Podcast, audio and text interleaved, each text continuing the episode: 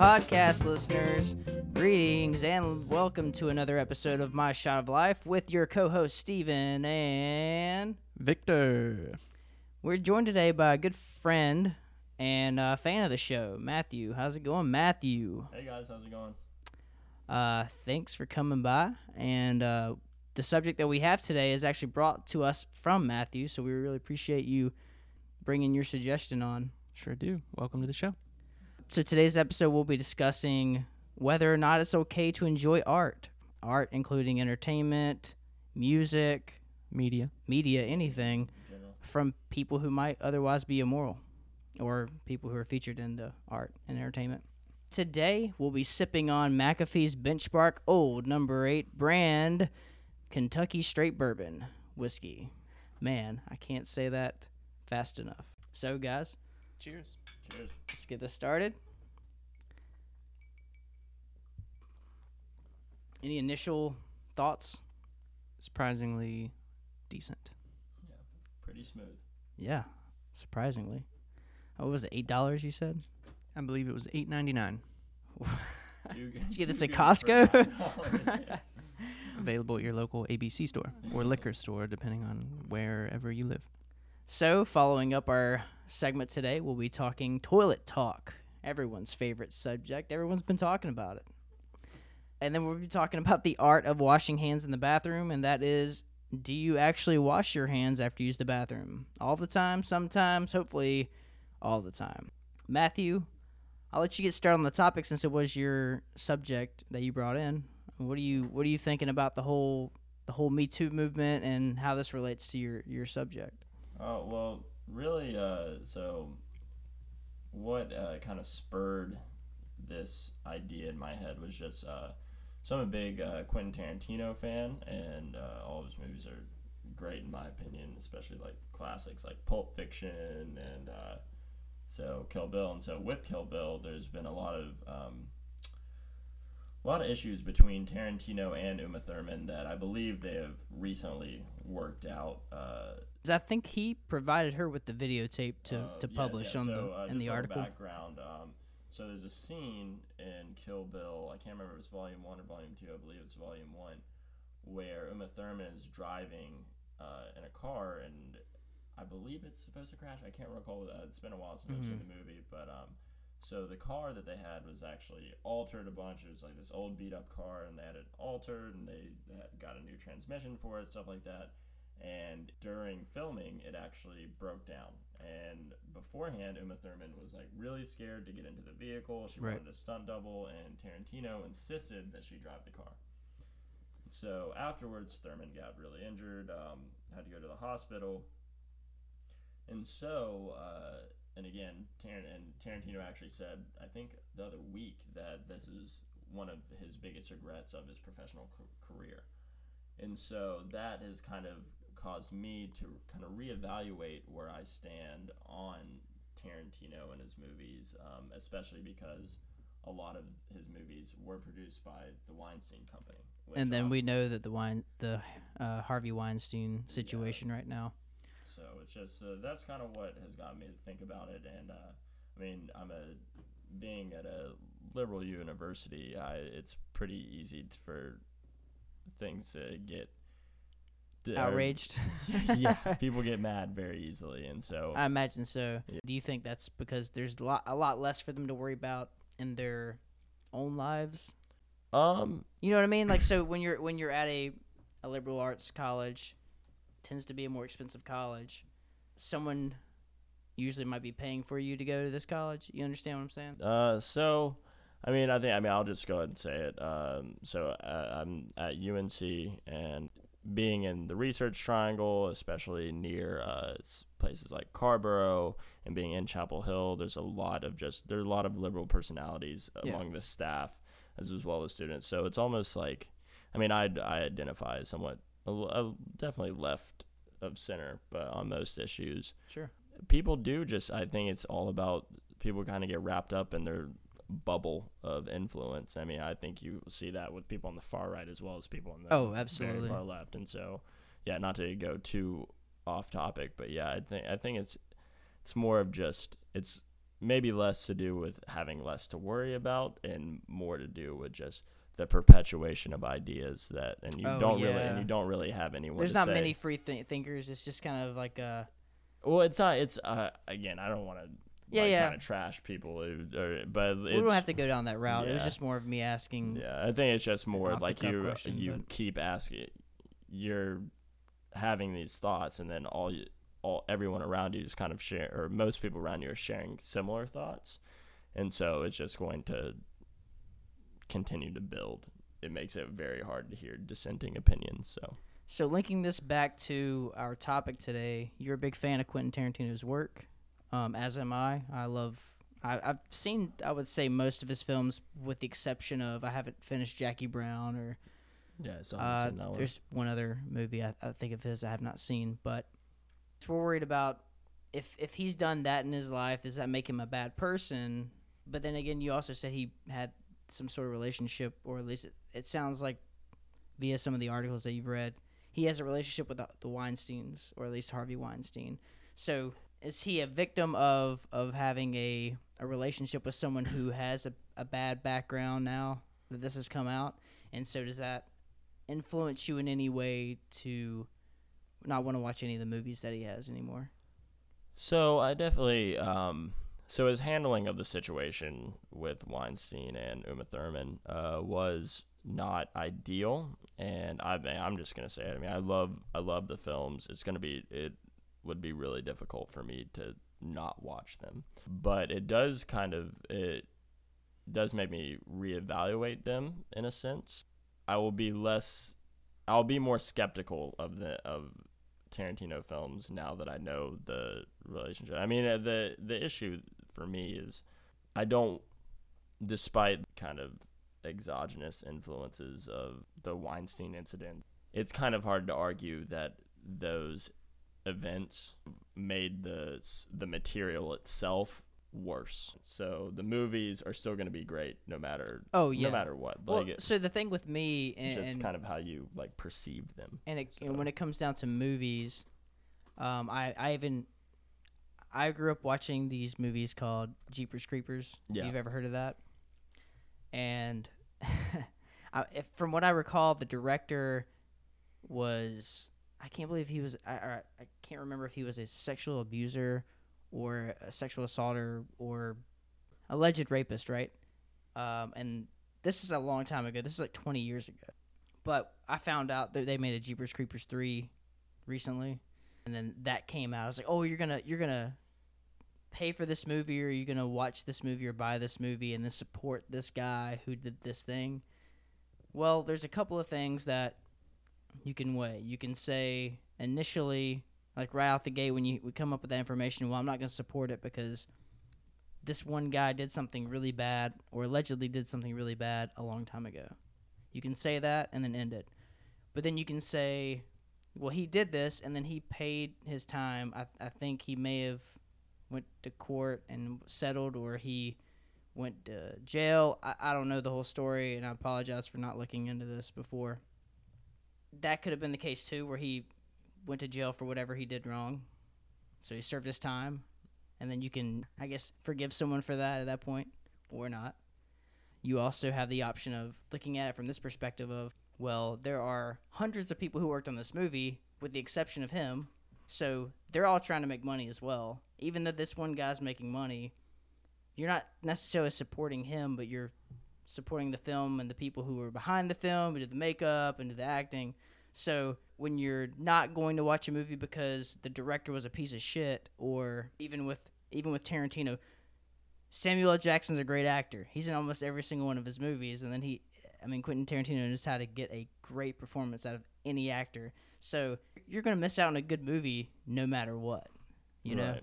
Well, I mean, I f- first we need to just uh, kind of say that Jeepers Creepers is not in any way close to Pulp Fiction or No, oh no, I know, but it's it's still like one. It, no. it's not know, guilty just- pleasure just- either. Yeah, yeah, yeah, yeah. I, I get. it. I used to watch those as well, but yeah, um, it's scary when I was growing up, man. The I don't need to hear that. Potty mouth. kind of something that uh, you mentioned that these events happened even if they occurred many years ago or Mhm. like th- they serve some kind of ret- there's some kind of retribution for the actions. Uh, it's so hard to kind of disassociate the person from the negative action because I it's just I guess one thing that I want to make sure isn't happening is saying, oh well, this person kind of like you've seen defenses of people. Oh well, why didn't victims come out at the time of the the, the time Right, when it happened, Yeah, yeah. but it's it's way harder than that. And so at least I mean, Well, yeah, I, mean, you have the you have, and this is something that people might not think about is the legal costs that you might be drowned in as an individual person. right. You know, so you're risking your career, and then you're risking whatever money you have to go to court and it to be drawn out. You exhaust Yeah. your funds, and, And then, then it just goes away. Yeah, and then you have some institutions that could go against you anyway, just because of inherent bias in the system. And Now, if we were to shift from directors, because that's what we're looking at right now, into individual actors, um, one of the biggest people who got hit, I guess, during the whole scandal process in the past uh, eight months, maybe. How long has it been? Almost a year? I, I can't even remember. But Kevin Spacey, right? So Kevin Spacey was putting out great material. Uh, one of one of my favorite movies, A Beautiful Mind. I've seen parts of the House of Cards series, but from what I've seen, I mean, it was really compelling, and it was really. He's, he sells the role as the as the Southern yeah. gentleman who betrays you, I guess. But what what do you think about watching his material now that the allegations come out and he's kind of just you know faded away? I don't think he's been in the spotlight in, in months. So are you are you less likely to go back and watch a movie that he's in or does it not really matter? Because I can see it as he's playing a character. He's not himself you should be able to separate between the movie and the person itself. But that's just me. Right. Well, I guess that is tough because I mean, one of my favorite movies that has come out recently is uh, Baby Driver that Kevin Spacey is in. Oh yeah, that's right. brilliant movie, and he's in it. He is, he plays an important role in the movie, and it has maybe I haven't watched it since the allegations. I'm not saying that I won't go back and watch it again Yeah. because of them, but uh, it has made me question whether or not I can appreciate it as much. And uh, what what can make me appreciate it is everyone. Kind of the point you were making earlier is that Mhm. there's so many people who go into these movies or these art projects and they had no idea. Like I, I follow uh, Edgar Wright on Twitter, and I believe he tweeted out like I, I didn't know that uh, this was going on, and, and that does make me feel somewhat better about it. It's still it's still unsettling, I guess, but uh, I, it's difficult for me to write kind of write off a movie that I loved because of one person did bad things. And again, I don't want to take this to the oh, it happened so many years ago because that's it shouldn't matter when it happened. It happened. And really, I think what made it worse is that his apology was Oh, dude. bad. It, was, it was, bad. more about himself than it was about the incident. Yeah, I said. Where he came out as gay at that time. Well, right? he he's been out. oh, has he And so been out? which I thought made it it was saying. even worse. I th- I'm pretty sure he'd like been out for a while. Oh, well, I thought it was kind of like known in Hollywood, but I thought he he pretty much just kind of didn't say anything about it. right, or- right. I thought whenever he posted that, it was like him cel. It was Yeah. not him celebrating, but it was him coming out as a gay man to the world. Yeah, but he said, "Oh, I didn't. I don't remember those moments. I'm really sorry about it. But hey, look at me. Like I've got this thing going on in my life. It's like that's not what we're talking about, man. Yeah, Like, that's, yeah. He that was, and I It- wonder if that was a PR stunt or if that was just him. I think try reacting in the worst way possible. Maybe I don't know because it just it was really like again no issues if you're gay. I mean just if you're gonna come out or make a statement about your sexuality or anything about you personally, Yeah. don't have it being an apology for something that you that's like freaking I don't know OJ coming out as yeah like obviously this it's very different but like Wait, what? OJ didn't do anything. It's definitely a tough call. I think, I mean, and we've discussed this before off mic the idea that, you know, a lot of these people are facing allegations and are still technically innocent in the court system. However, in the court of public opinion, they are guilty as can be. And so, for a lot of folks, you know, you're not going to be able to kind of live that down. It's going to tarnish your, uh, it's going to tarnish your legacy, I guess, what you're leaving behind. But there's definitely still room for some sort of appreciation. I mean, I just kind of recently got into more of Kevin Spacey's movies. This would have been, you know, months ago before all of the allegations came out against him. Finally saw what is it, American Beauty, and then Mhm. there's another one that he's in. Not Wise Guys, The usual suspects. the usual suspects yeah so you know all both great movies um and baby driver as you mentioned matthew i've actually been seeing a lot more recently on twitter more people coming out and saying how good the movie was you know no mention of kevin spacey or anything but a lot of mention of man this was overlooked should have been oscar nominated in more categories than it was Well, how about this question? and so there's clearly an appreciation for the work Right. still. Well, how how about this question? Can you still appreciate his work in the movie and comment on how well he his performance was in the movie, but then separate that from the in, man. the, The the man man, yeah, himself, the individual? That's that's tough because now, I mean, now that we know what we know, Mm. we have some sort of bias going in. I would say definitely that kind of depends on who you're talking to, who your audience is, because I mean, he did he put on a great performance in the movie, but it if you say that to someone who's been affected in by like some kind of Yeah. like sexual assault or anything like that, it, then obviously they're going to react negatively, very and it justified that they would. And so it's just uh I don't know, that's tough.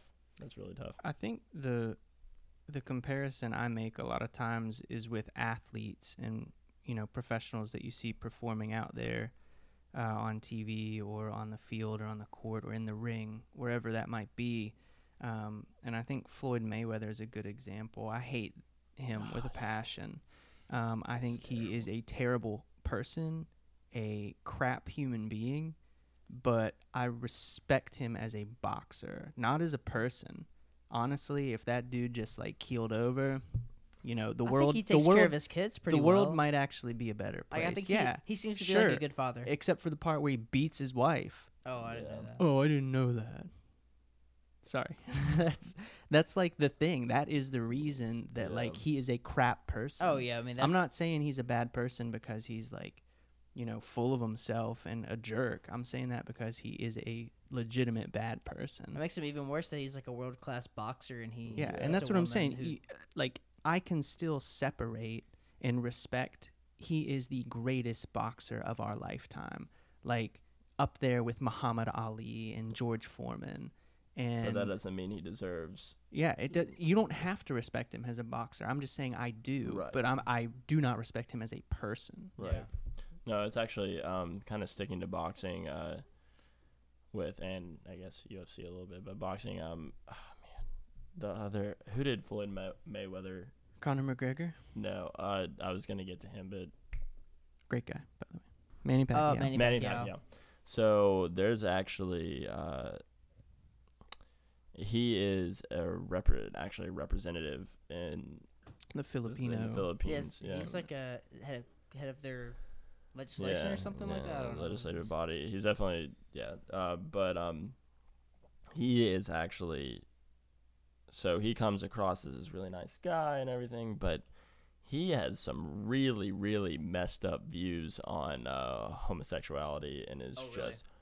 Oh yeah, he is one hundred percent anti-gay, anything LG, LGBTQ Mhm. and it is he is called for some pretty from what i remember i can't remember exactly the specifics but he is called for some pretty jacked up stuff in uh to be passed in the philippines regarding homosexuals and uh just members of the lgbtq Yep. Cool. Um, I didn't realize that that was something he was really serious about. I, Yep. Well, I, I guess like from his area, they're very uh, I mean, yeah, Are you they have to- Catholic or are they? Are they? I guess they're. yeah, definitely some kind of Yeah. uh, Christian denomination. And another boxer slash UFC fighter, uh, Conor McGregor, he has also said some. He had some really incendiary comments that were pretty racist and stuff during um, his uh, like the build up to the fight between he, he and Conor McGregor. But yeah, but are you? I mean, he and Floyd Mayweather. Sorry. yeah, but do you think that was more of like building the fight, and he was getting people to hate him? well, just how just how Floyd Mayweather was getting people to hate him on the other side, you know? I think that's I think that's less strategy and more just being a The- dick. There's I a don't know, line. I There's really don't know though yeah. because I I think they both toe the line of being an asshole enough that you're like I want to see the other person knock him out, right? How many people wanted to watch that fight because they wanted to see Conor McGregor maybe luckily knock out Floyd Mayweather because they thought Mayweather ran his mouth so much. Well, I wanted it to happen because Floyd's a crappy person. Yeah, Yeah. I think. But, I Well, I, mean, Conor think McGregor it's just. I, too, I yeah. feel like. I mean, this is a totally different conversation, but, or actually, I guess it kind of fits in the same thing. I think it's that's less of. Again, I still don't think it's much strategy. I think it's more of what kind of power can, like the kind of people, powerful positions can attract. Because I mean, you look at. I mean, the people who are in like at the helms of these movies or who are featured in movies or in music even with uh, a lot of big name rappers uh, having some pretty and like indie rock bands having some pretty bad allegations thrown in their way um, along with i mean government positions sports i mean there are some really it's just that powerful people i feel can believe that they can get away with stuff and because of their status because of the money they have and so um, I, I don't know. It's just it. People feel yeah. People just feel like they can get away with stuff, and Does that abuse of power sway your opinion in any way? Like we're kind of talking about um, the ability to separate the person from the product, and so you know the use of that use and abuse of that power could paint them in a light where you know I don't respect them as a person, but I appreciate the work they've done. Could be a politician who, you know, uh, is involved in sexual harassment cases, but has actually done decent work as a politician in getting stuff done and getting uh, reform, you know, his area or her area, wherever they are um, responsible for moving in the right direction. And so, can you, what constitutes someone being a good person, you know, even if they're abusing that power? Um, well, I would I would like to see some. Uh, if we can find them, uh, just some examples of people who do kind of toe that line in the sense that they are saying or doing really bad stuff, but also saying and doing things that are good for their community or good for the country, even. Because um, I feel like a lot of times, I mean, this could just be the nature of uh, how stories spread in social media and just in media in general. But uh, I feel like once you hear good things about a person, it's very unlikely that you hear um, any like negative stuff like that come out of them. I mean, it's different from like and vice versa. yeah, right, right, exactly. And so it's different from them performing well in a sport, movie, music, whatever, uh, because that is doing something well, not doing good. I guess it's a, there's definitely Mm. you have to kind of totally separate those Mhm. and uh, ideas, and so yeah, I feel like again it's a it just kind of again blurs the line of what you can and can't appreciate or Yeah. not i don't want to say can or can't but Right, but like what you you, know, feel comfortable with yeah, they've passed a couple laws that went into effect, and say, for instance, they crack down on drunk driving, and you know, death rates go down twelve percent in your county or whatever um, from drunk drivers. You know, can I mean you should appreciate that, um, but at the same time, it could have been a, a crappy politician right who is a scumbag uh, who enacted those laws. Yeah. So I mean, you appreciate the results, but you don't like appreciate the person who did it. right So it goes, I guess, with everything we're talking about. You can appreciate the end product. You can appreciate the movie, the hard work that went into it, um, that others put into it, and even that that person put into it to give the maybe Oscar-winning performance Mhm. of a lifetime, but they're still a crappy person at the end of Well, the day. uh, even going like kind of tying in the politics thing, so many people and so many ideas go into legislation that's passed. It's not just that one guy or one girl pushing their uh, agenda. It's usually and usually they have a certain agenda. It's fueled by special interest groups or stuff like that, and so Yeah, wh- wh- where it should be fueled by their personal motivation.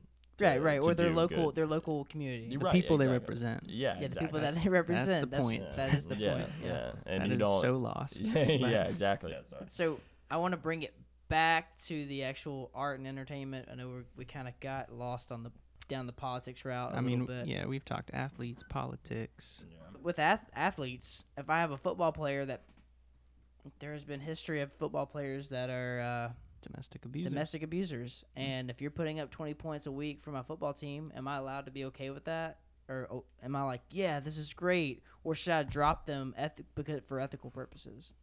Like this person's a, clearly a terrible human being, but they're a good football player. I say change sports. You should watch hockey because those guys are normally 99% They just of beat the each other up. Yeah, they're good people. so you don't have to worry about those Yeah. things. Uh, I mean, that's just or that's just a question with you about the football. Like that's just, I mean, that's a one-off thing, but but it's applicable to every single season. yeah, well, a no one's gonna, guy no one's dropping Adrian Peterson if he's putting up points, or for Ezekiel Elliott, as we've heard, was going through court. I don't. What was he in court for? hitting a woman. And then I think then he, he was in like a regular bar fight too, And then pushed off the suspension process, and then eventually got suspended. Who was dropping him on the team? No one.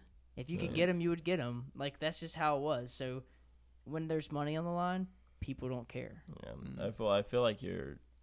That's something where the institution of the NFL should be taking more responsibility to crack down on stuff like that. I don't know if at that point it is the responsibility of the consumer, aka you guys watching. right, watching but the you're still but you're still I guess you're you are. making the decision though by saying like, well, I don't care what he does.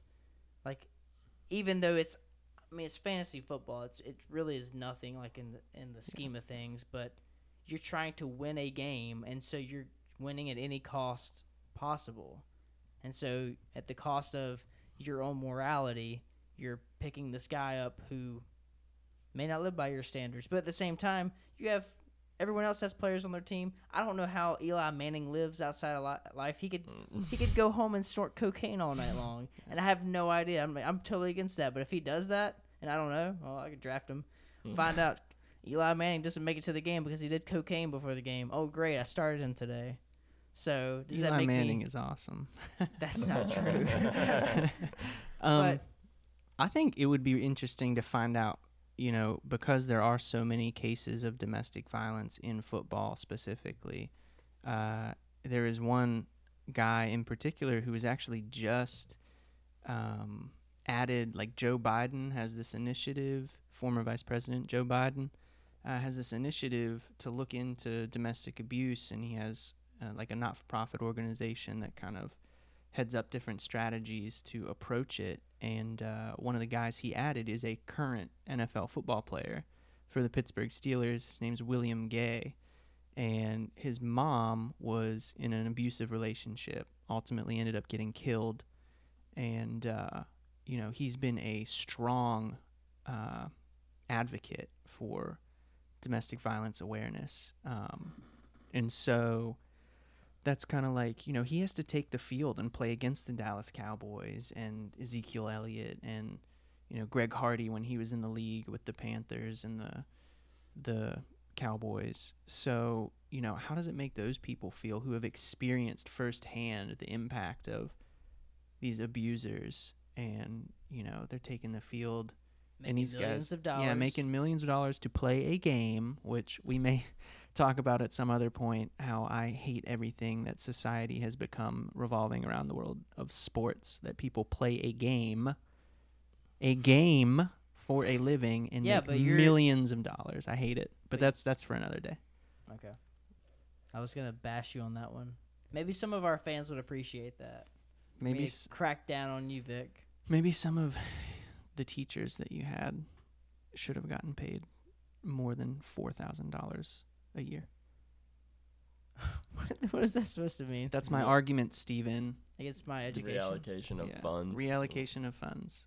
Reallocation of Athletes do yeah. not deserve to get paid what they get paid. especially whenever others are people who are doing stuff for the community are are doing more personal stuff for the community like teachers are That making actually such have Oh yeah, I thought we were, yeah. I shit thought you and I were talking about your. I was gonna say your love for sports, so I thought it was ironic that you brought up what you said. That's what I thought you were getting at. I do like playing sports and watching Just hockey and soccer. and football. I guess soccer is the biggest Don't- offender, come on, right? man. No, Um, yeah, soccer's What I'm saying is I'm being love soccer. hypocritical because Yes. soccer is where the most money is exchanged and Okay, well, anyway. anyways, we're But We're- digress. literally bouncing off the walls. so whoever's listening to this podcast, Are we liter- literally? please, please, say, we're not done yet. We're not done yet. Uh, let's look into literature, right? So I brought this up to Vic earlier, and I thought, I thought it was going to be a good example. He seemed to shoot it down and say it was not a good example, but I want to use Sun Tzu, who wrote the book The Art of War, or at least he wrote something down and then someone published it as him, right? So one of the great, uh, I guess, military strategists, Strategist. Strategist. strategists, however you say this, Yeah. From, and I couldn't tell you the age where he was from, but he was like in a Chinese dynasty and he Long helped, time ago. yeah, Yeah. a long time ago, hundreds of years ago, and he helped uh, lead an army to kill thousands, hundreds of thousands, maybe, Mm. um, of other people, for the benefit of his Mhm. his uh, dynasty or his uh, country. So does that make him a bad person? Well, I feel like you have to kind of take military action kind of with a grain of salt, especially um, back so long ago because it, was a totally different standard of living. Like if we're that that is to me very different from looking at kind of modern art. And again, back to our previous examples of movies, even sports, uh, because that that is people. Yeah, they're doing something they love, aka producing this art, but then also engaging in uh, really just bad behavior outside of the realm of their or like So abusing their place no of power. There's no established morality back when this was going on. I mean, it's there is a big established morality, but killing people for the name of your country was considered immoral for a lot of. If you look at Well, at for us, if- it's not. It's well, been for us, happening through. Well, All right, or is it? take Dwight Dwight Eisenhower. He's an author. He's written books. One of our past presidents, I believe, like the 34th president or something. He was a general in the U.S. Army. Yep. Like you know, he's responsible for coming up with strategies to go kill Nazis, I believe. And so, like, you know, depending on what side you're on, he was either moral or immoral, or bad or good. And Yeah. so, It's just my my I I'm not like I'm not bashing your point. I'm just saying it's kind of for me it's difficult to associate the two of Well, all right. So how about this? I appreciate the the boats that the Vikings created. Like I like I appreciated the way that they sculpted Longboats. it, long boats, the wood that they used, the sculptures they created inside the boats. But Vikings pillaged and raped families and just normal people all the time, and that's what they did. Yeah. So am I allowed to appreciate the art that they had, but n- also identify that these are savages? yeah. I mean I think I I mean, I think so too, but I I'm just again saying that that's and that, that that's definitely a more like a more prevalent connection. But like the again um. So I hate making this argument because it can only be it can only extend so far, but like that very different standards of living. Not to say that it was right to for them to do that because it wasn't obviously, but if you look at the time, I mean, people uh, again, I guess it's more of a question of abuse of power again because like that's all that really they had was. the ability to do. they have the so. ability, they have the power um, to do Take advantage. terrible things, Yeah. take advantage of people.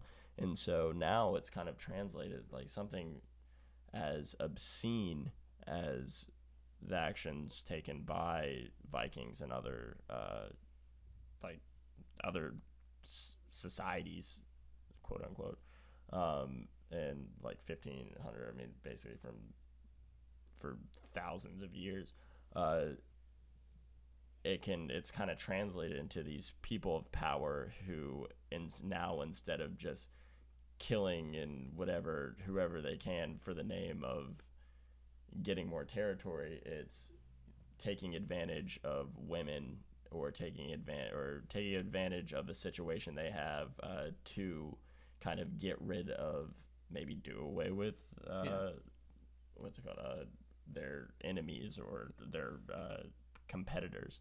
And they can do that because they have the money to pay people off. They have just the means to do so. And so it's really it's kind of looking back again how power can totally change how you how you interact with people and in a very negative way i feel like I mean, the whole the notion that power corrupts individuals is i definitely see that as true And So- absolute power corrupts. Well, we saw- Absolutely. we saw Yeah. Lord Tiger Woods, who seemed to be like the greatest human being of all time. But behind the scenes, He was out there in Pound Town. definitely Pound Town.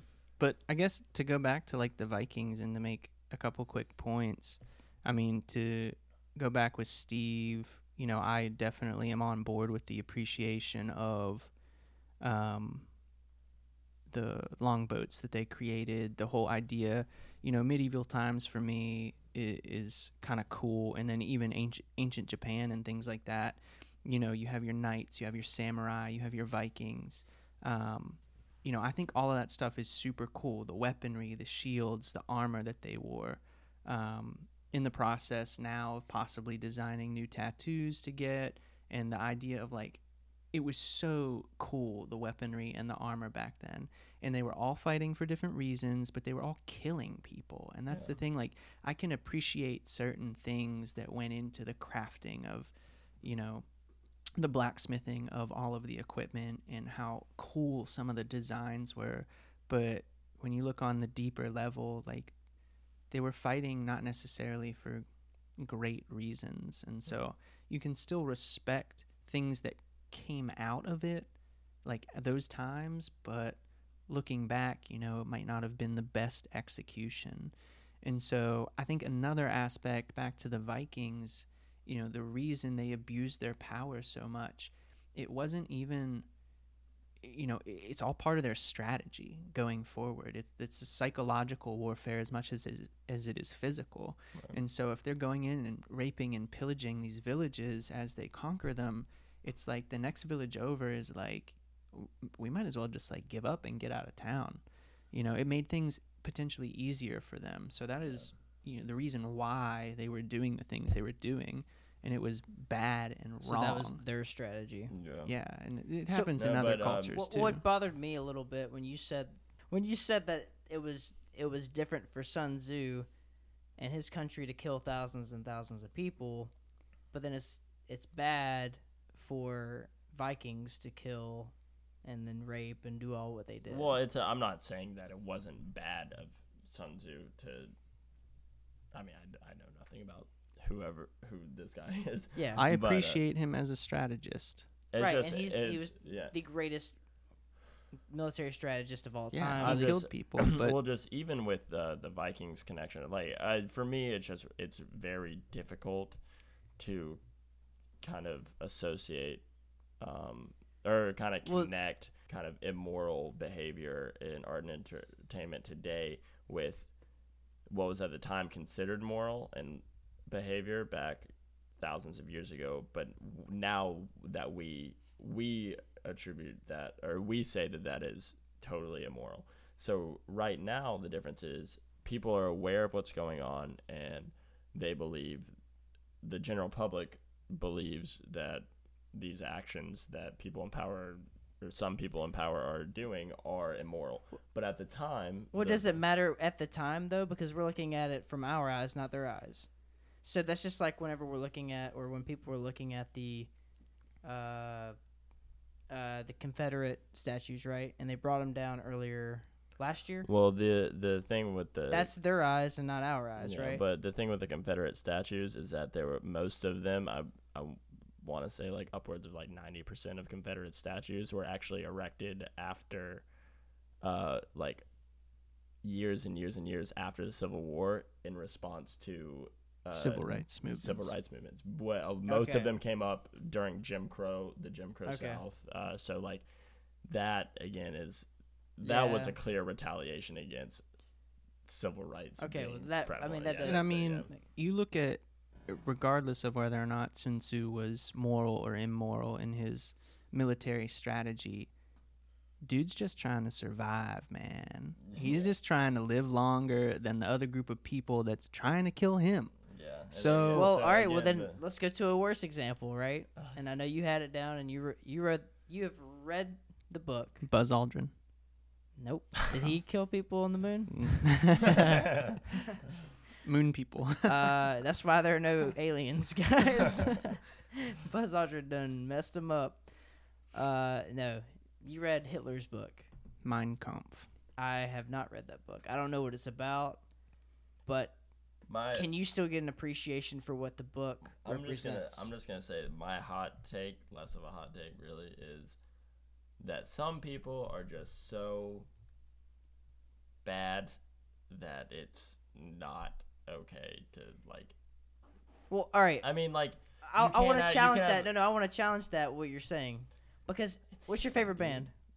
favorite band, Frank Ocean and Car Seat Headrest are like. so, it, so if somehow Hitler was alive and his favorite musician was Frank Ocean, would you be like, ah, I have to reconsider that? there's no way Hitler's favorite artist is a gay black guy.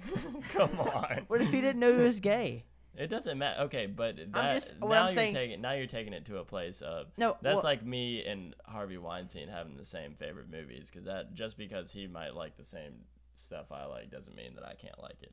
No, you're Well- we're talking about but you're saying ideas, art produced ideologies, right? ideology produced by the person is though produced by this person. But he could have been influenced by something else, you know. Yeah, but influence. you get- you guys could- I'm influenced by certain things that could make me act totally different. I mean, I don't do like. Well, two people can read the Bible and get two different interpretations.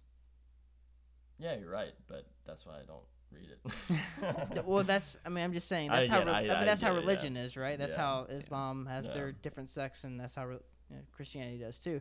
But what I'm saying is that you can have two of the same basis for information, and then two different conclusions from that basis. Right. So so I you think and I that- could read the but- same thing, and then and then But- deviate in Yeah, different so I paths. I think I think the comparison isn't r- right on your end necessarily because you know you're taking this third party look at it that Hitler appreciated oranges and I like eating oranges. It's totally different than Hitler believed in killing Jews.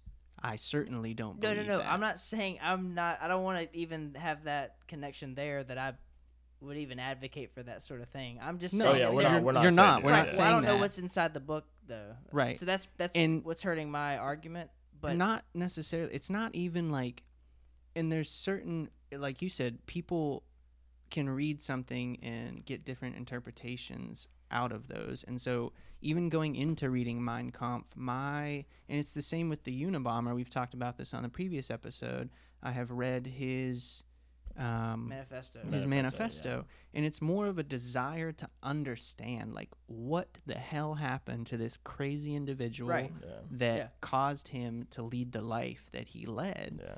And so, you know, in reading these things, it's not that I agree with anything involved in them, and it's not that I appreciate them in any way. It's more of a glimpse into their psyche. Yeah. So I think it's just it's kind of we shouldn't look at it of about how I mean if you are influenced by Mein Kampf or the Unabomber Manifesto in a way Seek that help. makes you yeah exactly if it's a, if it's in a way that makes you dangerous uh, or makes you want to spread these horrible horrible ideas then that is more of a problem with you. If you're one Right. who if you're one who interprets Christianity or Islam in particular, because there are a lot of uh, people who say, "Oh, well," or there's a lot of kind of propaganda saying that Islam is a bad religion. No, it's just it's how people interpret it, and it's it's not that it's not the source material that needs to be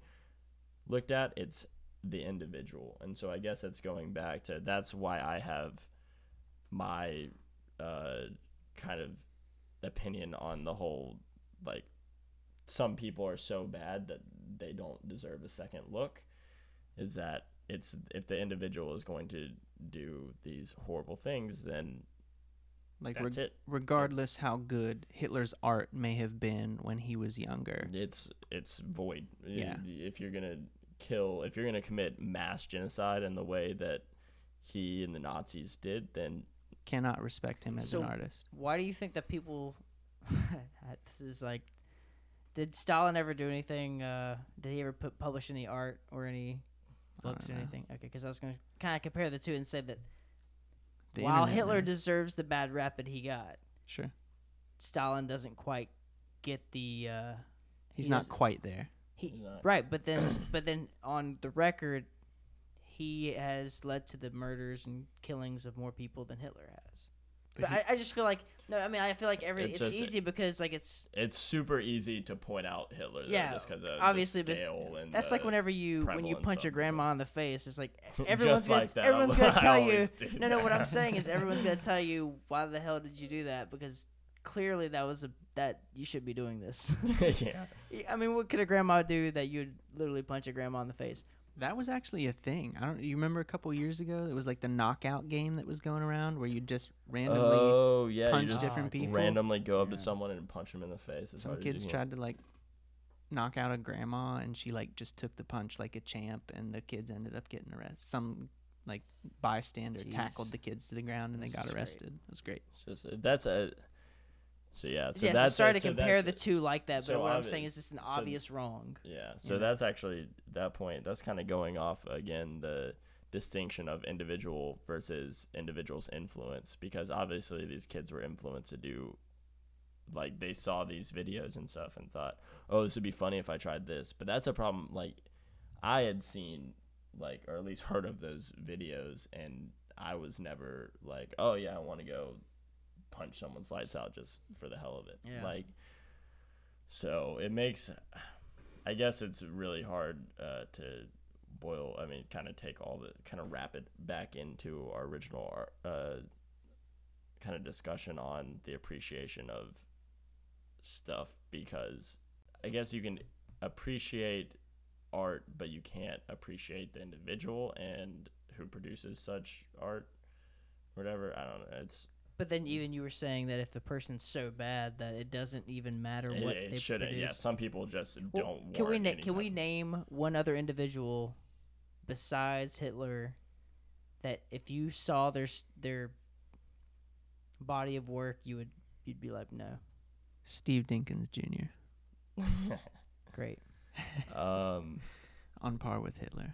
Uh, I would have to say It's definitely you're right though. It's a case by case basis. it's okay. Yeah, it's a, well I know but I'm can you to uh, think, yeah exactly that's because it's it's so easy of an example I mean it is very fair why he's been painted the way that he is because he because- Painted like an artist. yeah Uh, maybe um, I, mean, I would like to. I'm assuming Bill Cosby is guilty, just because all the stuff about him. and- Alleged.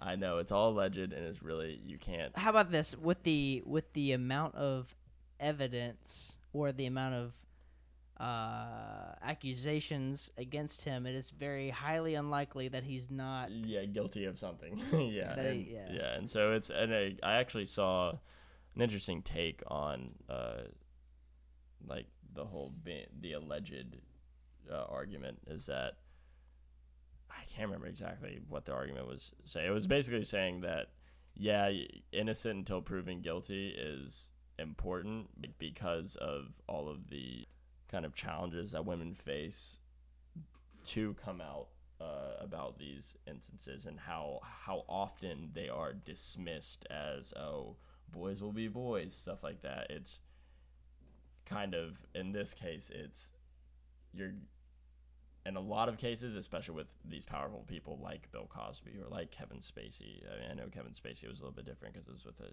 gay man, but Gay boy. gay boy, yeah, young, A little worse. Gay boy, a boy? lot worse, yeah. And Oh, so, I should say a boy who. yeah. Who is now a man Yeah. yeah, and not a woman. young, young, young person at the time. But yeah, uh, so anyway, it uh, it's kind of at this point, you have to look at certain cases again. It is a case by case analysis, but some people are just you kind of have to assume. So you don't think there's guilty a- first. You don't think there's any redemption for Bill Cosby? I mean, if he if he really did drug uh, tons of Yeah. women and take advantage of it, then absolutely not. I don't think there's any. redemption. There's a guy that we know who is either in jest or in seriousness. I honestly couldn't tell you. has said, "Oh, don't throw him away. He- I mean, he's old. He doesn't even know what's going on anymore." And it's like it doesn't. It, that doesn't take away from the No, no, fact no, that what he, did, it, and he did know what was going on Well, at the time. allegedly. Allegedly. Okay, all right, I don't all want. I don't want to get sued by anybody because Yeah. we're saying that we're spitting out false Yeah. truths. Yeah. Yeah. So uh, I mean, I think of OJ for one. You know, we were a little too young to have grown up with the whole case, but we've seen enough and read enough about it. You know, he's absolutely he's the definition of uh, innocent in the court, but guilty in the court of Public public eye. opinion. well, that's And probably because he also lost the The civil case. civil case. Yeah. Yeah. So I mean, that didn't help at least. yeah, definitely didn't help that he had to do all the the payout stuff, but um he's one for me that like, you know, you could be the greatest running back in the world and, you know, just can't I, I, I don't acknowledge him as a football player, and it might be because of our age. We didn't grow up seeing him play football, but you know, I remember him as a movie star. I remember him as a criminal, alleged Yeah, criminal. Well, understand. a guilty in a civil court criminal, right? Yeah. Um, so, you know, and then he's gone on to do nothing but prove my opinion right, right? With Yeah. all of his Well, other, Yeah. Actions. Yeah. I mean, Yeah. it, it seems like his, his life kind of just Spiraled. spiraled. out of control Yeah. after that. So going kind of off of that, it's uh going back to our, our first example of or second, third example, I can't remember exactly remember, but uh, Harvey Weinstein. It's uh, it's really difficult for me to decide how much I can appreciate stuff produced or made by the Weinstein Company because again, we we already discussed it's so many people go into the production of those films and he really just throws money into them that's Yeah. all, that's all his real I function mean, he's- is so because he is irredeemable in my in my opinion that's just because like the stuff that he did was just super scummy. yeah, just a total scumbag. And so, but again, like I guess it also, if we're looking in the Weins at the Weinstein case, then his function was to give money to f- make for movies to be made. That's Right. he didn't. He like, have invested it- in the in the production. He of the invested movies. in it. He didn't like. I at least uh, not to my knowledge, he didn't have like hands-on. Yeah, and, Not- and no employed so pun many intended. individuals. It's hard to say. It's hard to really say that you can't. I- I don't think you can uh, completely write off the appreciation of any of the movies. I mean, there, I'm sure have been s- a bunch of crappy movies that he produced. Right. Uh, I don't. I couldn't name any of the the big movies that he's produced, and they were you know amazing and critical fame and everything like that. But I don't think you would write those off just because someone would put the money up for it. I mean, Right. that's because See, someone's that's an investor that's of kinda something. That's Yeah. that's different. If it's someone abusing their power in direct relation to whatever the art or entertainment is, I think that's when you start getting a little bit fuzzy. So I think transitioning not necessarily to a lighter subject, but um, I guess this rather than being the person behind the subject matter being immoral or bad, this is taking a famous author and looking at the presentation of the subject matter as immoral or taboo. And so uh, a while ago, probably almost two years ago now, I saw a list of the top 10 most controversial or like banned books in the world. And so obviously I watched the video, learned about the books, and a couple of them I had read, a couple of them were your typical like Catcher you know, in the Rye was that in there? Catcher in the Rye was in there, which by the way, I I would recommend reading it. I don't know why it was like banned or controversial. Because someone killed someone in the ending name of it. was horrible. Oh, maybe yeah, maybe someone Wasn't yeah, that Charles Manson? I don't know, but Uh, the ending of the book really made me angry. Anyway, um, on the list were a number of books, um, and one of those I, I went ahead and ordered like all of them. Some of them I had read already, but one of the books was Lolita, uh, which is by Vladimir Nabokov, and so the idea behind the um, story focuses on like pedophilia and also you know a taboo relationship between a stepfather and his stepdaughter. And so you know the subject matter very taboo. I i mean the reason i read it was because i wanted to find out why it was so Yeah. controversial. You know it was on this list along with you know huck finn and catcher in the rye and slaughterhouse five um, you know all these classic literature books and so I read it, and honestly, you know, I felt a little weird reading it. Uh, I was reading it on flights back and forth to DC, oh, and so God. having to pull that book out in airports and on airplanes was a little weird. I you wonder know, how many but- people actually know what the book is. Yeah, Yeah. yeah. Um, but the it's like the subject matter is taboo. Can I respect it as a book, even though you know this idea of an not technically incestuous, but a like pedophilic, yeah, a very inappropriate relationship took place. Um, and so as a read, I thought it was one entertaining and two, you know, well written. But, um, you know, I mean, I guess that's that's where I stand on it. I Yeah. thought it's definitely worth a read, regardless of the fact that the the uh, subject matter is controversial. Well, I, I think it's less of whether or not, because I mean, you can have, uh, I guess it's whether or not, less of whether or not the subject matter itself is controversial. It's how the subject matter as portrayed, and so like, or the character is portrayed. So like, if say there's a book about kind of this inappropriate relationship, if it's portrayed in a good light, then that's where it becomes, I think, a real issue. Um, so yeah, I, I think it's again less of uh, the subject matter itself, but really like because you can tell like whether or not the uh, author views something in a good light or a negative light. Steven's currently pulled up a list of controversial books, and he is looking through them. Well, one of them, which I surprisingly guessed was one of your censored books, the Lolita Express. It was just Lolita. It's just Lolita. Lolita Express was actually an ev- an event or something that I think the FBI dubbed this this actual plane where people, celebrities or higher up people would go to this guy's island and perform sexual acts with underage children. So that's and they got the name the Lolita Express, which was the airplane from the book Lolita, which you read. I did. And I have to say, looking at this list, there are only two books from this list that you pulled up that are on the same list that I went through. So, Lolita is one of them, and uh, To Kill a Mockingbird is the other. But so with Lolita, um, what was the what was the subject of that? It was It was like an older the- man falling in love with a younger woman, right? Yeah. So he basically specifically sought out this woman to have a relationship with the woman in order to get to the daughter.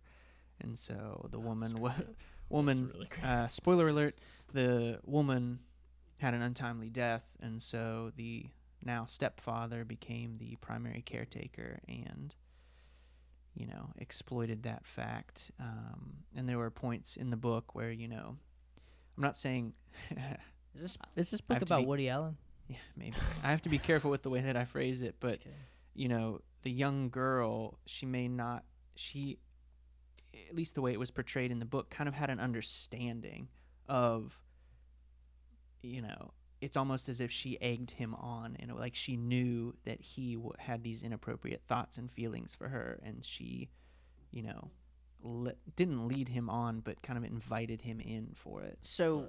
with with that Ultimately, she found the error of her ways, and like you know, well, with that subject matter, do we think? I mean, do you guys think it's it's inappropriate, or is it is it one of those things that you shouldn't even touch it? Like it's. I I was mean, it is it is taboo. I was very nervous to read it, especially in public, but I did it anyway, and I feel like I'm. It was worth it to me It was a because it, good it book? was a good book to read. but it was still. I mean, nonetheless, it was still creepy. But yes, I guess you could compare it to I even mean- watching or listening to the serial podcast. You're listening to actions performed by a serial killer, and being narrated. that's not not. Serial is just that it's a serialized podcast. Oh Like, well, he Sword- Sword- allegedly killed one person. sword and the uh, s- not sword, Sword and and the the stones. stone. Merlin, he was a killer. Um, Um, what? no, it's, Uh, it's like a yeah, I mean Atlanta Monster, Up and Vanished, all these great true crime podcasts. You're dealing with murderers. sword in the Scale. That's what I was thinking of. That's the one. That's the one I was telling you about. Where uh, one of the podcasts I listened to, he brings up sword in the scale, and in the sword in the scale episode, it was talking about this guy who would go on AOL like chat rooms and talk to people about how he would murder kids, and then he would talk about chopping them up and eating them. And it was they read the dialogue in like a computerized voice, and it's so creepy. That is awful. Yeah. Yeah. no, I mean, I guess that goes back to. Uh,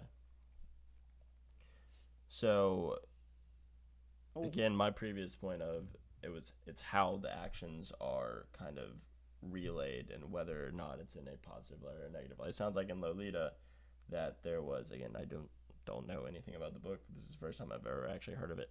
Sounds like or you said that she like learned to that this was inappropriate and so kind of backed away from the entire experience. So it's like a lesson to yeah, exactly.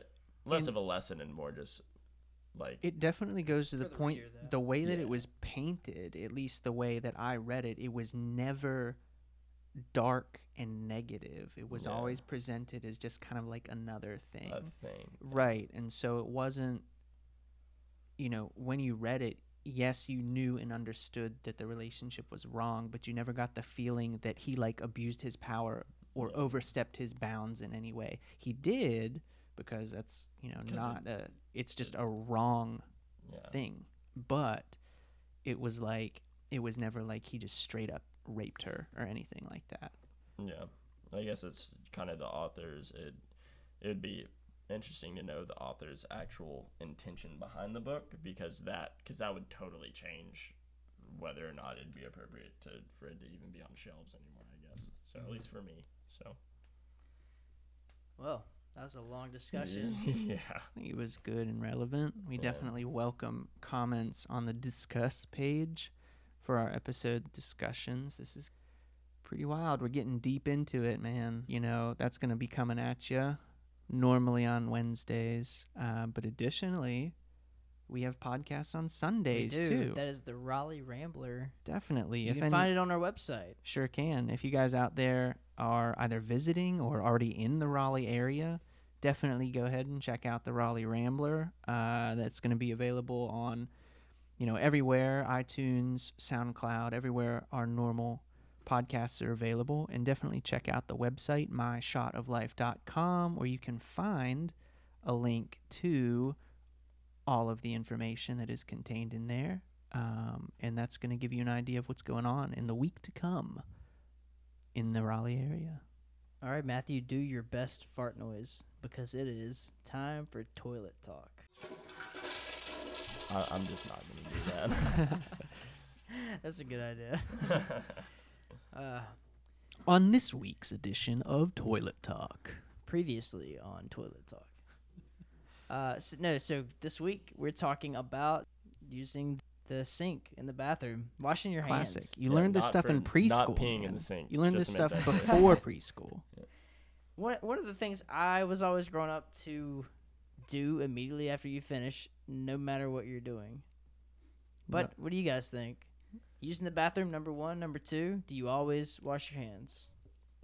I mean, yeah.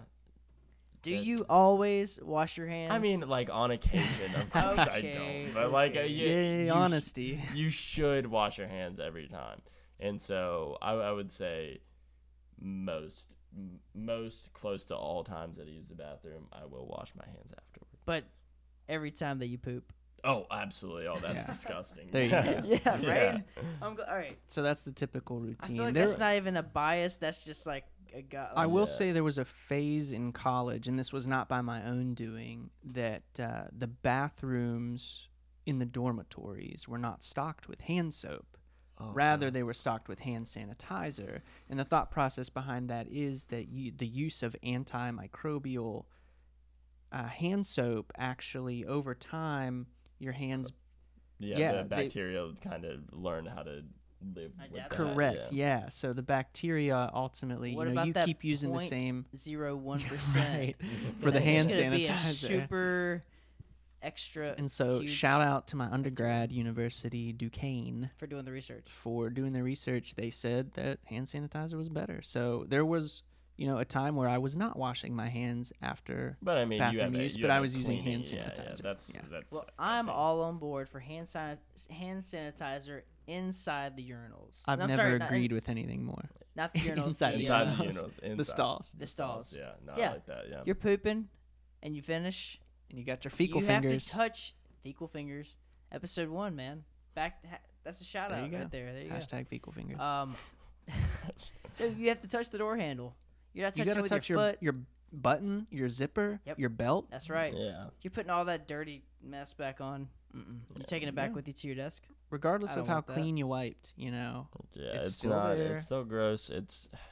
Let's see. Okay, so that kind of goes back into. So if we're talking about stalls, we're talking about public restrooms. Have you?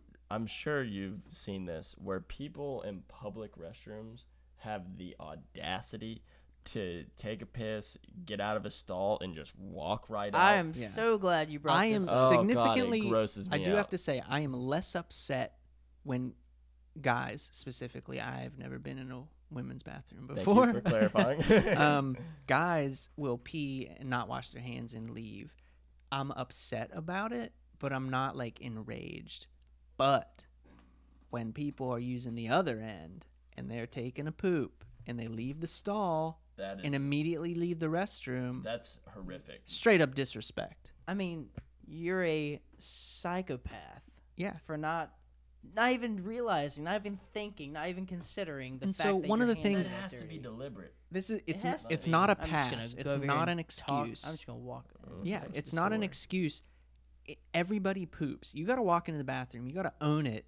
You know, if you're pooping and you come out of the stall and there are like six people in the bathroom, you know, stare them down. Like, what are they going to do? Judge you Wait, for you taking think that's a what poop? is? Do you think that people get People nervous? get nervous. They hear someone else come in to use the urinal or whatever, and they immediately, you know, they're done in the stall and they open it up and they run out because they don't want you to see them to know that they just took a Oh, poop. so what do you? Oh, how but do you uh, feel? no one is that fast for me to not get a quick glimpse and be like, "Oh, that's." I that's, uh, purposely that's look look Steve. behind there's- myself. There's a guy who we call Stinky Pete in the in the uh, office. We share an office. He works at some law firm. Yeah, so just- if you're out there just- listening, dude, if you're in Raleigh wash your and you hire a law firm, don't do it from whatever law firm this guy works Yeah. at. Uh, n- now, what do you guys think if if he walks inside his office and then immediately is like, "Oh gosh, I gotta put some hand sanitizer on me." He's already. It's too late You've left 'Cause Well, I know. Just, he has disrespected wash your hands. you. Wash your hands, then use hand sanitizer. You have to open the door to get out. That's like he's Yeah. disrespected you. He knows you're in there. He knows you have to leave the bathroom. you know what I have to do when we leave? I, use my, pinky. Absolutely. at the top of the door, or like my uh, my uh, index finger. I pull it with one finger, so I know that that finger's dirty and the other ones are fine, and I'll do whatever with it. And I'll when I get back to my sanitize desk. I have a giant bottle of hand sanitizer on my desk. So not only do I wash my hands, but because I have to touch two different door handles on my way back to my desk, I pump out a little hand sanitizer and use that when I get back. So, I think we can all agree. If you're doing number two, go wash your hands as well. Wash your hands. I think I think even if you're doing number one as well, you definitely should wash your hands. In public. It's slightly more forgivable. All right, most. If Because all right, like, I get it, I we're at get it, I get it. Yeah, if I'm at home, I'm, I am slightly less likely. I'm still likely to wash my Yeah. hands, but like Well, you know how you wear your you can wear gym shorts and Yeah. you can kind of just like Kinda flip, like flip, flip it it out. out. For, for Yeah, guys, I- You yeah, don't have to for guys at least. we don't need to we don't need to go into detail, but yeah, it's there is a specific method. There is But an then you don't have to opportunity flush, where but you then- right. If you're touching the the handle to flush, you should do something, whether If it's I- wash your hands or hand sanitizer. If I but ask Aaron, Aaron's like, "Oh my God, well you just touched the the uh, toilet handle. You have to wash your hands." And I was like, "Oh, yeah, I guess you're right." yeah, no, I'm always I have to be convinced sometimes. but- yeah, like I just, I just didn't have to touch anything except for the handle. dirty. Yeah, yeah. Well, I'm Yeah. glad that we could come up with that. Yeah, and consensus. and Yeah, by the after- way, after such a conversation like the first So one, it's nice to- it's nice There is also I would look up. There's new guidelines. I'm not sure if it's the CDC or who, but um, Grouping? For hand washing specifically, they've kind of changed it around over the years. It's not just It should be a crime. lather for 20 seconds. You know, rub around. There's actually a specific method you're supposed to use, and I've adopted it recently. Bleach. That's like it's this weird like interlocking of your fingers. Nope, like, I'm not doing top. that. It it looks strange, Yep, but you know. I'm in there. I'm using the soap. I'm being good, respecting my fellow potty goers. Well, how about this? I want to add another layer to this. Since we got, you know, we're already deep into this conversation. Washing your hands in the bathroom, hot or cold water? hot water. I prefer hot water, but unfortunately, most public restrooms. Yeah, will not get No. hot. Yeah. yeah. So No. does that kill the germs? I mean, you have If the you don't have- soap, and so I'm sure. I mean, I'm not a science guy, but I'm sure it does. Like, if it doesn't kill the germs entirely, you're not going to kill the germs entirely, no matter what. Well, maybe it's it just easier to spread whenever it's hot, and maybe that's what it is. I don't think so. I think hot water is specific. I mean, also. Uh, because really, it's what like boiling water is what's supposed to actually effectively kill bacteria. But I, Man, why don't we just jump in boiling water every day? uh, I don't know, Steve. I just want to, you know, show my inner layer of skin Yeah. or no skin, I guess. Gross. That would eliminate the germs, maybe. Yeah. Yeah. Uh, Good times. all right, guys. That's our toilet talk topic of the week. Brought to you this week by Bleach. Use Yeah, it, man. don't drink it. Or was gonna- drink it to wash down your Tide Pod. I was Don't gonna do say that. something. Like, I was gonna add something with buttholes, but I couldn't think of Thank anything God clever. you didn't. Don't do that. yeah. All right, guys. So from buttholes to bourbon, that's our next segment, the bourbon review. We're taking a look at what we've been drinking tonight, which is McAfee's Benchmark Old Number Eight Brand Kentucky Straight Bourbon Whiskey. I'm knocking down at least half a star for the name. Yeah, Right- it right is out a of- mouthful. So for for short, you know, just like a little quick one on the label, it just says benchmark real big. So if you just want to call it benchmark, which is what I'm gonna do, uh, It's less you know. pretentious. yeah, less yeah, ridiculous. no, benchmark actually, and benchmark is a pretty solid name. It, it makes it. Yeah. Well, as soon as you said benchmark tonight, uh, I was not expecting a nine dollar bo- bottle of whiskey. So I Yeah. will say that. So I think the fun fact here is that this uh, whiskey is produced and distilled by Buffalo Trace. Who was on our, which was featured on our last episode. Yeah, which you know you're getting into a little higher end, more you know delicious, and and they they make a ton of different uh, bourbons out of Kentucky there, and so uh, to find one that's only ten dollars. Uh, on average, I would say it might have been a little less, might have been nine or something like that. But it w- came highly recommended from the guy at the liquor store, and so you know this is decent, I guess, to drink. No, it's it's really. Not, I mean, I I just recently uh, went through entirely too quickly a bottle of uh, Maker's Mark, and that was really good. But I mean, this is not much worse, and I Yeah. really enjoy Maker's Mark. Uh, but this is for nine dollars. This is. This and I mean, if you want to have a considering I'm still in bourbon whiskey, yeah, if you want to have a bourbon whiskey, if you're in college, Yeah. that's cheap. Oh, or dude, if you want to stock your for it. bar with Yeah. something to make Yeah. mixed drinks with. You want to impress I someone? mean, the fact that you way can better than Evan on a Williams. budget? So the fact that you can drink this straight and also you know leverage it uh, as a, a mixing bourbon is is just super beneficial for the Yeah. price. Uh, f- well, for me, it it didn't taste like bourbon. Right. You know, you know what I mean? So when you drink when you drink it, it was so smooth. It didn't have It that. didn't- it didn't it have didn't that have the- bourbon. It wasn't s- as So- smoky. as, right. yeah. So if you're looking for a smoky, or if you're looking for like something to kind of hit you when you're when you put it in your mouth, spend more than nine dollars, spend more than that. Yeah, definitely. but if if you're someone who can't really force down or has to force down bourbon or whiskey, and but you still kind of enjoy the flavor, it's a pretty good Man, get it. option. I yeah. mean, It could be Yeah. a good introductory bourbon. it definitely too. is. It doesn't hit it's you like a, easy. I mean, it goes I down very like. I mean, in all honesty, this is the cleanest tasting bourbon that I've ever had, or, or I just say whiskey because we've only had a couple bourbons. But man, it's it's so weird how you can drink it and it doesn't taste like whiskey at all. Well, it has the It has a flavor, uh, but I do get what you mean. It's not as. I mean, it, we also you know how like you get like a little bit of a pinch whenever you Yeah. swallow. You're like uh, a little hits a burn it little- in the yeah, yeah, a little bit. yeah. No, you don't feel anything like that. No, yeah. So So what's the uh, quick quick question? What's the uh, the Alcohol? rating system? Oh, I would like to know the ABV. That- yeah, AB. Uh, it's classic 40. forty percent. 40 forty. percent. Yeah, Yeah. that's what I was thinking.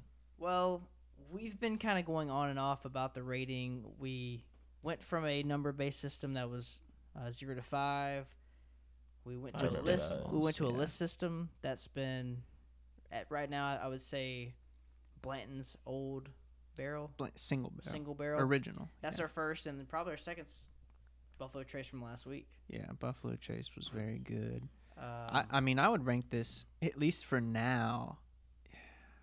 well, it's top eight, consi- Yeah, considering we've had Doing eight episodes. Um, yeah, I, and it might. What I'm getting at, at least, it's better than Bird Dog. Yeah, definitely better than Bird Just your Dog. description. Bird Dog is in, a m- shout out. in my episode for being opinion, Yeah. better than Wild Turkey as well. I know Steve, you liked Wild Turkey, And Yeah. I brought and- it for and- you guys. Yeah, Matt, that was actually a gift from you. Um, it's fine. I'm I'm broke. It's I, that's all I can afford. but uh, yeah, for now, I, I like I said, top six for me right now, but it has some staying power, is what I'm getting at. Yeah. It's probably top five for me. I really Blanton's Gold Edition, despite the fact that it, it's the most expensive one that we've had so far on the show, I just did not like it. So I, I mean, it was, yeah. I- think Benchmark cracks the top five, and Mhm. it's i in the same conversation as Interesting. our Blantons and Buffalo Traces, Yeah. which is wild to think, but it's just, you know, bang for your buck yeah. that's got to go into the thought process. So Matt, we'll let you come up with your own rating system. Do you think it's out of out of zero to uh, five? What would you? How would you rate it? And, and What? Yeah, would I'll you do recommend it? What I'll do is uh, two ways to rate it. So I'll do my own little hierarchy of whiskeys because I've only tried so many. But uh, as well as it. So rating, I'd have to give it. So if I'm going out of five, maybe a three point five, maybe. Which i Sure. and that is the only reason I'm giving it.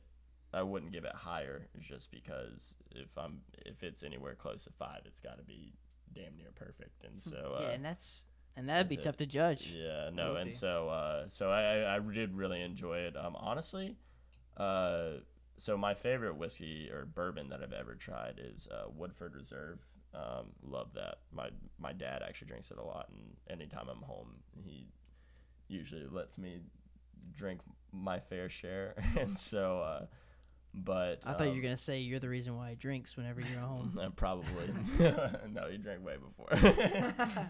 no, but uh so yeah, um I would have to say uh this is I think it's tied for me with so Maker's Mark has always been my second favorite, but it's I think it's tied with Maker's Mark s- specifically because of the uh the price for being so cheap and still being very drinkable, really um, just like enjoyable to drink. So Yeah.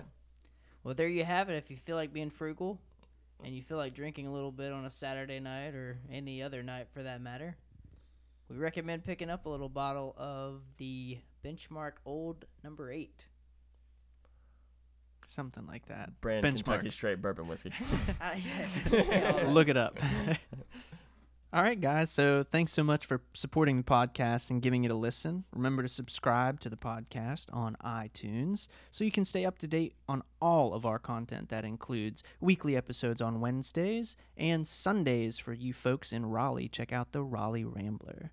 If you feel so inclined, please rate and leave us a review as it helps drive our exposure to the market. Don't forget to check out our website, myshotoflife.com, and give us a follow on social media. That's at myshotoflife on Twitter and Instagram. In addition to iTunes, please check out our SoundCloud and our Stitcher, where we will be posting our episodes each and every week. Feel free to reach out to us through our various outlets with comments and suggestions on future episode topics, as well as different drinks to maybe try and to rate. And remember, as mentioned previously, if you are in or around the Raleigh area, make sure to follow along to the Raleigh Rambler podcast, which drops each and every Sunday. The podcast and related show notes will be available on our website, myshotoflife.com, and will fill you in on all of the events going on in the Raleigh area for the upcoming week. Matthew, we appreciate you coming out, Yeah, being on the show. thank you for letting me join, guys. Thank No you problem. for the topic Anytime. suggestion. Anytime. And guys, as we sign off, always remember drinks are better with friends. Cheers. Cheers. I need more.